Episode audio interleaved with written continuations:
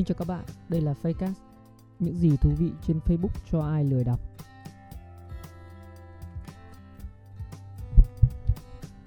Làm sao để viết khi không biết gì?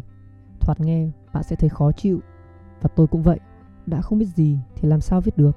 Mà tốt nhất là không biết thì đừng có viết Kẻo là giết độc giả đấy. Vậy nhưng câu chuyện thì không đơn giản như thế. Bởi vì trước khi biết chúng ta những cây viết thì hầu hết đều xuất phát từ vạch xuất phát là không biết ấy mà vấn đề nằm ở chỗ hiểu cho đúng cái biết, không biết ấy. Nếu biết kỹ năng tác nghiệp như thu thập thông tin hay phân tích dữ liệu thì bạn có thể viết ở bất cứ lĩnh vực nào, dù trước đó bạn chưa biết nhiều về lĩnh vực đó.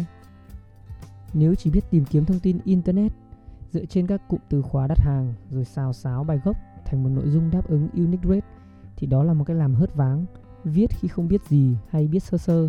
Nào, chúng ta cùng tìm hiểu xem những thứ ấy là gì nhé câu chuyện thứ nhất hàng xóm nhà tôi là một chị đang nuôi con nhỏ. Một ngày nọ, con chị cứ quấy khóc, không rõ lý do, chẳng hiểu do mọc răng hay khó chịu ở bụng. Và theo đúng phản xạ tự nhiên, thời 4.0 chị lên mạng tìm kiếm thông tin dựa trên những hiểu biết của con. Rất nhiều thông tin bất bệnh xuất hiện. Nào là có thể do viêm ruột thừa, do lồng ruột, do nhiễm trùng. Chị hoang mang lắm và không biết theo nguồn nào đúng kiểu đẽo cày giữa đường. Vì thấy các nguồn đều nói biểu hiện giống giống con chị xong lại phán ra một hướng vấn đề và xử trí khác nhau. Cuối cùng, chị đành nghe lời tôi là cho con tới bệnh viện. Trước đó thì chị ngại đi, khám và yên tâm với sự tư vấn của bác sĩ. Có một chuyện mà chị không biết. Đó là rất nhiều nguồn tin mà chị đã tham khảo là do những content writer chuyên làm nội dung SEO tạo ra. Họ trẻ đến nỗi nhiều người thậm chí còn chưa có người yêu thì đừng nói tới việc là có con và có đủ kinh nghiệm tư vấn. Vẫn cung cấp kho nội dung như thể là chuyên gia chăm sóc sức khỏe trẻ em vậy. Ở đây, những người tạo nội dung đã viết khi không biết gì, một kiểu viết lách vô trách nhiệm. Câu chuyện thứ hai, một đồng nghiệp báo chí của tôi phụ trách chuyên mục đời sống. Một hôm, anh ấy nổi cáu với đội ngũ cộng tác viên nội dung bởi vì bài 1, những hiểm họa khôn lường khi ăn mỡ động vật. Bài 2, dầu thực vật cảnh báo những nguy cơ về loại nước công nghiệp này. Bài 3, ăn thiếu chất béo ảnh hưởng thế nào? anh ta đã phải gắt lên các em cứ cắm mắt vào nội dung mà không nhìn tổng thể, chẳng tìm hiểu kỹ, thì khi đọc lại những gì các em đã viết, các em xem người ta còn dám ăn gì nữa không? Tuy đây là câu chuyện không trực tiếp liên quan tới doanh nghiệp, nhưng cũng là một phần dẫn chứng cho thấy hiểm họa khôn lường của việc đặt bút mà không biết gì. Và như đã đề cập trong phần đầu đề bài, vấn đề cốt lõi ở đây là cần hiểu đúng về cái sự biết, không biết. Chúng ta là những người làm nghề viết lách, tạo ra nội dung, cho nên chúng ta khó có thể hiểu hết về vô số lĩnh vực chuyên môn của khách hàng đặt viết bài như xây dựng, thực phẩm, y tế hay giáo dục. Tuy nhiên, chúng ta phải biết kỹ năng viết chuyên nghiệp để có thể khai thác thông tin từ lĩnh vực không biết đó, chuyển sang trạng thái nhận thức của bản thân thành biết mảng chuyên môn mới trước khi viết. Đừng hiểu nhầm khai thác thông tin chỉ là lên mạng, internet, tìm kiếm, đọc sơ sơ rồi lấy nội dung về xào xáo. Kỹ năng viết chuyên nghiệp bao gồm tác nghiệp, thu thập thông tin, tìm kiếm trên internet và phỏng vấn chuyên gia, người liên quan. Ở đây có thể là doanh nghiệp đặt hàng. Hai là phân tích dữ liệu, đối chứng chéo để đảm bảo thông tin ta thu được là đúng đắn. Nếu có gì chưa rõ ràng thì người viết cần phải tìm hiểu tiếp. Thứ ba, diễn đạt đa dạng.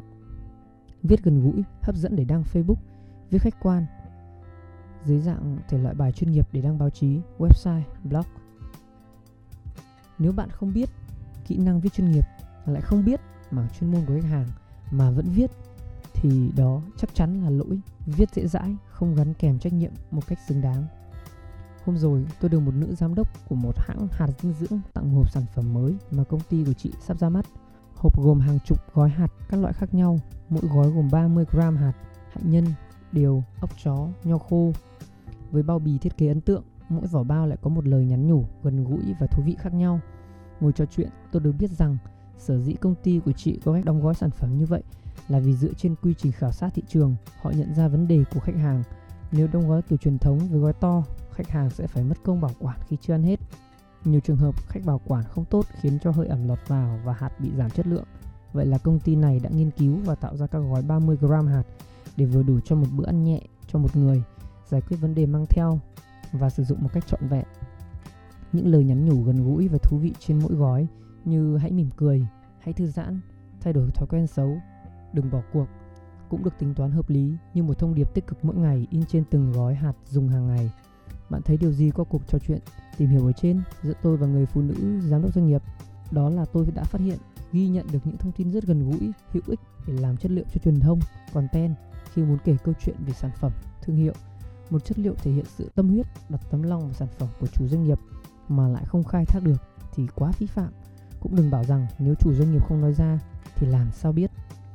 Khai thác dữ liệu là việc của người làm nội dung chuyên nghiệp, không thể để người khác tự nói hết ra được. Vì nhiều khi họ không biết cũng như không ý thức được giá trị của chất liệu đó.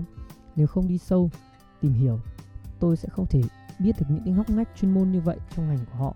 Thay vào đó, một người viết nghiệp dư có lẽ sẽ lại chỉ khai thác nội dung kiểu công thức chung chung như hạt dinh dưỡng là gì, tại sao nên dùng hạt dinh dưỡng, cách lựa chọn hạt dinh dưỡng chất lượng.